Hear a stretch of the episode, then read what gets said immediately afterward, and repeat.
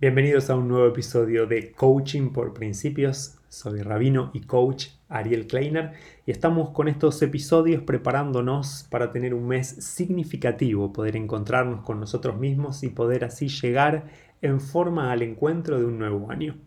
Como cada día te proponemos que puedas encontrar un lugar y un momento tranquilo de encuentro con tu ser que sea un momento que sea significativo para vos.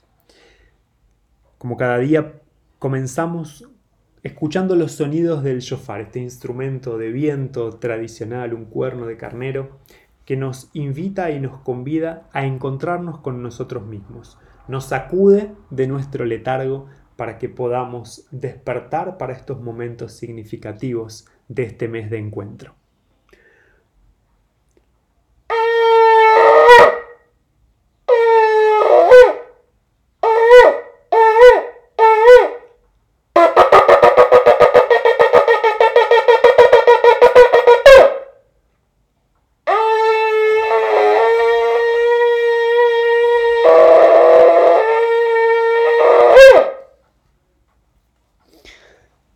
Que esos sonidos del shofar deseamos que hayan llegado hasta tu corazón para poder despertarnos y encontrarnos con nuestro ser. Nosotros venimos en estos últimos dos días, estos últimos dos episodios hablando de las tres fiestas de peregrinación. Hablamos de Pesach, hablamos de Shavuot y el día de hoy toca el turno a la fiesta de Sukkot. La fiesta de Sukkot, conocida como la fiesta de las cabañas, es una fiesta muy especial, especialmente por el orden en el cual está en nuestro calendario. Y quería reflexionar especialmente sobre eso.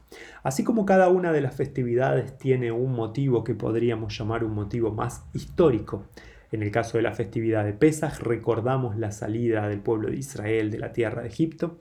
En el caso de Shavuot recordamos la entrega de la Torá, de los diez mandamientos, del Pentateuco. Y en el caso de Sukkot recordamos cómo fue el modo de vivir en el desierto, en esas cabañas, en esas viviendas más precarias. Y lo que quiero compartir contigo hoy es el motivo agrícola que cada una de las fiestas tiene. Primero, la festividad de Pesaj, que es conocida también y uno de los nombres que recibe es Fiesta de la Libertad. No Fiesta de la Libertad, sino con motivo agrícola decía Fiesta de la Primavera. ¿Por qué Fiesta de la Primavera? Porque en el hemisferio norte, en la tierra de Israel, en la época de Pesaj, aproximadamente en el mes de abril, es justo la primavera. Ya siete semanas después, el segundo motivo agrícola, que es la festividad de Shavuot, es la fiesta en la cual comienza la cosecha. Fíjense qué interesante que comienza la primavera, contamos siete semanas, y en la séptima semana, en la festividad de Shavuot, es la fiesta en la cual comienza la cosecha. Y ya unos meses más tarde, justamente esta festividad de Sukkot, que ocurre en cada año alrededor de, las, de los meses de septiembre y octubre, justamente es la festividad, la fiesta que viene enseguida, después del Año Nuevo Judío y del Día del Perdón. Esa festividad de Sukkot es conocida como la fiesta en la cual finaliza la cosecha. Y a mí siempre me gustó pensar que es interesante, nosotros eh, tenemos todo el calendario, ¿no? O sea, eh, que está regido por esas por esos motivos agrícolas. Repasándolo, tenemos en Pesach, los frutos comienzan a florecer con la primavera, en Shavuot comienza la cosecha, y en Sukkot finaliza esa cosecha que empezamos en Shavuot, que empezó a florecer en Pesach. Entonces está todo, todo el calendario vinculado una fiesta con la otra, y desde Pesach hasta Sukkot tenemos distancia de seis meses, o sea, el, año se divide, podemos decir, entre Pesach, entre la Pascua, y Sukkot y la fiesta de las cabañas. Pero lo que quería traer para reflexionar es el motivo que el año está empezando. Justamente estamos ahora en esta época, en el mes de Elul, nos pensamos, empezó el año con Rosh Hashanah, tuvimos el día del perdón y cuatro días después, cinco días después ya está comenzando esta fiesta que es la fiesta de las cabañas que aparte de ser de las cabañas, decíamos que es la fiesta en la cual celebramos la cosecha. Y entonces decimos, pero ¿cómo puede ser? Porque el año recién empezó. ¿Cómo estoy celebrando lo que coseché? Metafóricamente, ya no hablando de la agricultura. Y es interesante que de algún modo, a mí me gusta pensar que así que el año empieza, nosotros tenemos la fiesta que finaliza la cosecha. De alguna forma podemos decir que el calendario nos está recordando que mira, saliste del año nuevo, saliste del día del perdón y esto fue lo que tu producto, tu producción, tu cosecha del año que pasó.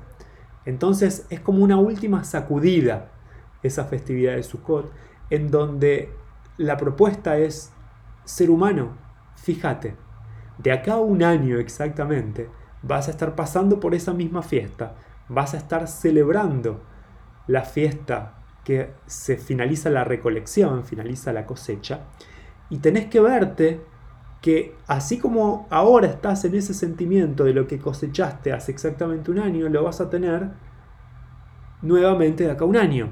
Entonces, es una última sacudida. Pensate con cariño, hace, actúa, porque el momento para cambiar tu destino es exactamente ahora.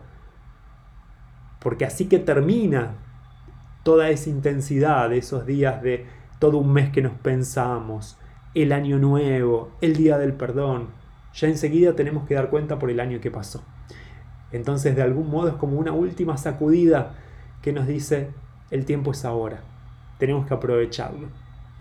Entonces la propuesta para el día de hoy, para que puedas registrar en tu cuaderno de trabajos del mes de Elul, en tu cuaderno, en tu archivo, que puedas ser consciente que nosotros somos lo que decidimos hacer. Que podamos ser conscientes que así que empezamos ya tenemos que dar cuenta. Y la verdad que el dar cuenta no es ningún problema, no es ninguna evaluación en el sentido negativo, sino todo lo contrario, es evaluarnos para transformarnos en el sentido positivo. La idea es, de nosotros depende la evaluación que estaremos haciendo de acá a exactamente un año.